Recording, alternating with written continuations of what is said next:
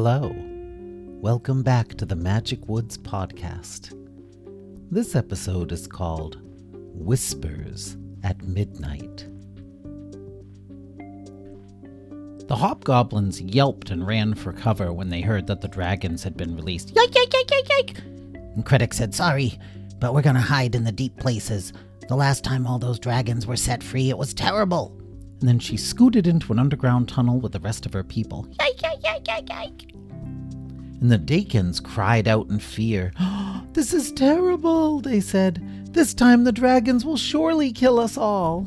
And Rippit said, Yeah, they, they did say that they're going to kill everyone, starting with their sister, the sun goddess. Oh, the Dakins cried out again. And then an Exbian said, Why don't they attack us tonight? What are they waiting for? And Grimace, the Dakin elder, said, They won't dare come out after sunset. Their mother, Aluhar, is the goddess of night, and she knows their true names, and she can control them. The dragon brothers will wait to attack until it is morning. They would never dare work at night. Well, everyone sat in stunned silence a moment, and then Whisker said, Ah, uh, could anyone control the brothers if they knew their secret names? Grimace said, Yes, but only their mother knows. She called them by their names just twice when she created them and when she imprisoned two of them in that bottle. Whisker said, Huh. So, if we could look back into the past far enough, maybe we could see when she called their names and we could learn what they are. He took the time telescope from his bag. the Dakin elders gazed at it in wonder, but then they sighed. Oh. And Grimace said, Oh, you wouldn't be able to see far enough into the past, I'm afraid. Whisker looked up at the looming bulk of Mount Onyx, a black shape that blotted out the stars. Well, what about from the top of that mountain? The elders shook their heads and said, Well, maybe, but probably not, but maybe. Whisker put the time telescope inside his pack and nodded decisively. Well, it's worth a try. Aydrea said, I can fly you up there, or, try to, although I was wounded in the battle. She had a nasty looking cut on her shoulder. Whisker said, Oh, thanks. And then he turned to the Exbians and said, Can you take the wounded back to Sundrop City in your spaceship? The Exbians turned to each other, waggling their antennae. Yes, they said at last but it will be our ship's final journey. Our fuel is very, very, very low. Okay, said Whisker. Well, let's get as many as we can into your ship and back to the city. Grimace said, They won't be safe there for long. The dragons will swallow the sun tomorrow and destroy us all. Whisker said, Well, it's safer than being right here. He turned to Pinky and said, You have to go with them. Pinky said, No, I'm staying here with you. Uh, but our daughter will need at least one parent alive. Well, then let it be you. I'll go look through the time telescope from the top of the mountain. Whisker said, Ah, sorry, it was my idea. I get dibs. Pinky looked as if she wanted to hit him. And Whisker said, Please, please, we can't leave Mer without any parents. And, and maybe, if my plan doesn't work, you can all hide in tunnels like the hobgoblins do and survive this coming apocalypse. Pinky crossed her arms obstinately, and so Whisker tried his last trick. Um, and Bunny's gonna need you, he said softly. Pinky took a deep breath because she knew he was right, and tears filled her eyes, and she said, I don't like this. Whisker, you stop those dragons and come back to us, please. Promise me. Whisker said, Okay. And suddenly he felt scared, like he wasn't up to this task. Pinky seemed to read his expression because her face softened and she said, You can do this, Whisker Tomfoolery. I believe in you. You are a hero. Whisker looked into her eyes. You really think so? and then they kissed again. Well, the wounded and the timid were loaded onto the XB ship. Then the ship blasted away into the night, heading west on its last voyage. The engine spluttered once or twice. Whisker said, oh, I hope they make it. Even though Rippit was badly wounded, he wanted to stay. Oh, it's my fault the dragons got released, he said. The least I can do is try to make things better. So he and Whisker rode on Aydrea's back. Aydrea was wounded, but still very strong, in Briza form, so she brought them to the top of the mountain, although she was obviously in pain. She didn't utter the cry of the Briza even once. When they got to the top of the mountain, Whisker said, Okay, ooh, and he unpacked the time telescope. It was bitter cold at the top of the mountain, and the winds blew fiercely. He shivered uncontrollably as he tried to set up the telescope. Oh, oh, oh okay, he said at last. Oof, I, I, I have it pointed to the middle of Midworld, uh, to the Golden City. Let's see how far in the past we can look. He peered through the eyepiece, and he saw Sundrop City in the past, full of life and light. Hundreds of Dakins, grown ups, children, elders, danced and sang in the streets. It was some sort of festival far in the past, but not far enough. Ah! Whisker fiddled with the dials, trying to see further back, but he couldn't see a time before there were Dakins. He said, oh, it's no, it's no use. I can't see the beginning of this world when Aluhar called their names. And Rippit said, oh, but, but, but she also called their names about 200 years ago, um, when she imprisoned the brothers. Whisker said, Oh, yeah. Ooh. And hurriedly he adjusted the dials and the focus. But it was hard to pinpoint exactly how far into the past they were searching. He grew frustrated and his paws grew numb. At one point, he twisted a dial and it snapped off. Oh no, he cried, retrieving the broken piece from the frozen ground. Aydrea sighed heavily, rubbing her sore shoulder, and Whisker bowed his head in defeat. Rippit said, I wish it was in my nature to put things back together. But it's only my nature to take things apart. Otherwise, I could fix the time telescope. Aydrea said, Well, wait a minute. Just take apart what's broken. What? Break, breaking. If you were to take apart what's already taken apart, then you'd be putting it back together. Rippit frowned, shaking his head. No, but but that's not how it works. It's it's it's not my nature. Whisker said, You can change your nature. Trust me on this. Rippit swallowed. Mm.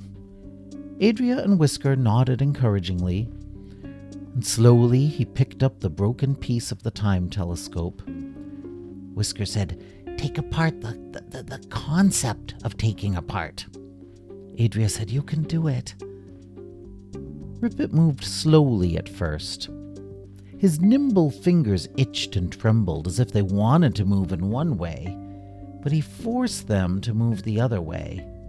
And slowly, slowly, he fixed the time telescope. The broken dial was back in place, expertly fixed by the hands of Rippit. And Whisker peered through the eyepiece again and said, You did it! And Rippit smiled goofily and said, oh, Wow, I, I, I didn't know I had it in me. Winds blew. And try as he might, Whisker couldn't get the timing right. It was too hard to adjust the telescope exactly to the time in the past they needed to see. And at last, around midnight, he just gave up. His fingers were too frozen to work the dials anymore, anyways. Aydrea said, Should we just head back? Maybe we could try battling the dragons when they emerge in the morning. Rippit shook his head sadly. Oh no, they are too powerful. They're gods, you know, elemental gods. None of us possess the power to stop them. They all sat in silence a moment. And Whisker said, I, I, I feel bad for their mother. Aluhar, her kids turned evil because of discord. Aydrea said, Who, who, Who's Discord? Whisker said, Well, he was the big bad guy of this world. And then he became Lava Muck in our world. Aydrea turned even paler, and she said, I once fought a version of Lava Muck, a nightmare that turned real. He was called the Shadow King. And Rippit said, Oh, that sounds scary. Whisker said, Yeah, Lava Muck once infected me. I turned evil for a while. Well, a few times. Actually, a lot of times. And he started to cry. I even made Pinky disappear once.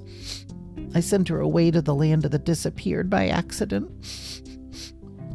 Aydrea kicked a rock and she said, I'm sick and tired of Lava Muck or Discord or whoever destroying things. He ruined our world, and he made you turn evil, Whisker, and he turned Aluhar's children into monsters. At that moment, the sky goddess herself appeared on the horizon, making her way across the sky as she did every night. Whisker, Aydrea, and Rippit stared up at her in awe. She seemed huge from their vantage point atop the mountain, almost close enough to touch. Her eyes were closed, her pale lamp held aloft, and she whispered something over and over. Rippit said, Oh, she's whispering the names of her children. Aydrea and Whisker looked at each other, and they said, That's it! at the same time. And Rippit looked confused for a second, and then he said, Oh. Aluhar was already halfway across the sky directly overhead. Whisker said, Maybe if we get close enough to her, we can hear what she's saying. Aydrea said, Okay, I can try to fly that high, but you'd better come with me, Whisker. I might not be able to remember what she says. When I'm a Breeza, I'm more like an animal. A non talking animal, that is. I don't always remember things. Whisker said, Can you do it? He knew that she was still very hurt.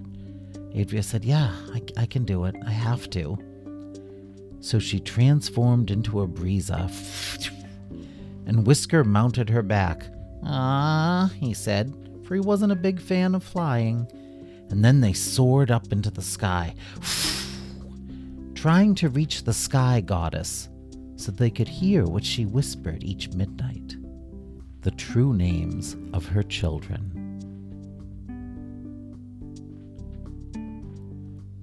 Dawn came at last. The first rays of the rising sun appeared over the horizon, lighting up the battle camps of the forces of good and they waited with bated breath for the dragons to emerge from the mountain. They saw no sign of Whisker or Aydrea or Rippit, and Grimace turned to Chippy and said, Well, your friends must have failed. And Chippy went, Meow. A rumbling shook the ground. And then a blast of fire broke the entire eastern side of the mountain away three ferocious, gigantic dragons, one black, one blue, and one silver, shot into the sky. They laughed and cackled, spitting fire at the clouds. Then they landed on the cliffs overlooking the camps and stared down at the forces of good. Hmm, you fools, sneered the wind dragon. Now we will swallow our sister and leave you all to freeze in the darkness that will cover this world forever. the forces of good cowered, and the dragons laughed. but then a much smaller black and white dragon, with a rat and a little green prehistoric reptile on its back, soared across the sky, calling out,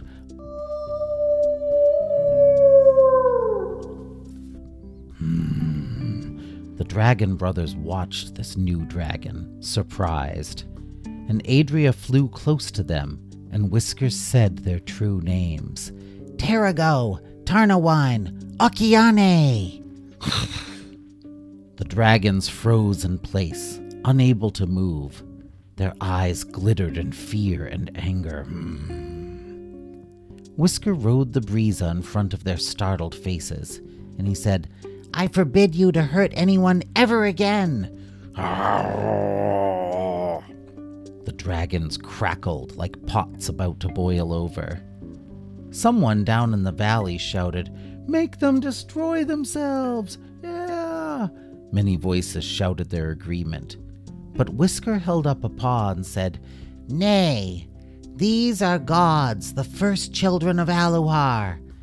They were good once, and they can be good again. They can change. The wind dragon managed to speak. You can't make us good. And Whisker said, No, but I can make you do good things. And hopefully, in time, you'll learn that it feels better to be kind and useful rather than selfish and destructive. The earth dragon said, We will never change. And Whisker said, Oh, yeah? Tell your sister you love her, all of you. The dragons growled and writhed, but they couldn't disobey. Whisker controlled them now. And they yelled up at the sky, We love you! And then, in the distance, they watched as the rising sun shed sundrops over the earth. The drops landed on the monsters huddled there, the last of the evil army. Huh? They watched the sun shower in wonder. They had never seen one before. Oh. The dragon brothers seemed to soften somewhat. Their expressions grew less angry, less snarly. And Whisker said, You three will obey me and do exactly as I say, as he rode in front of them again on Aydrea's back. And the water dragon said, We have no choice.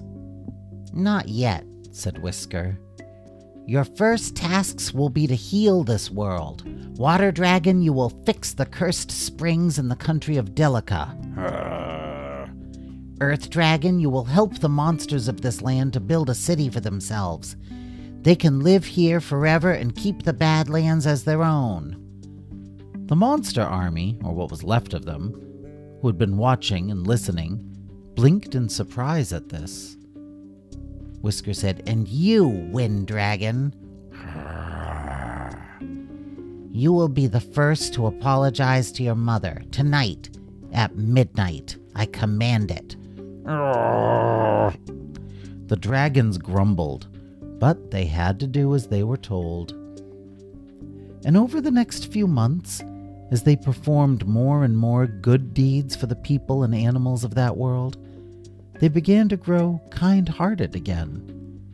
They were glad to serve the forces of good. They felt happy to be gods once more. And after that, whenever Aluhar passed overhead each night, her face was creased by a smile.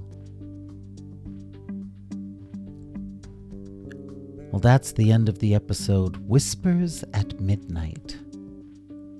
The next episode is called Wedding Presents. Goodbye.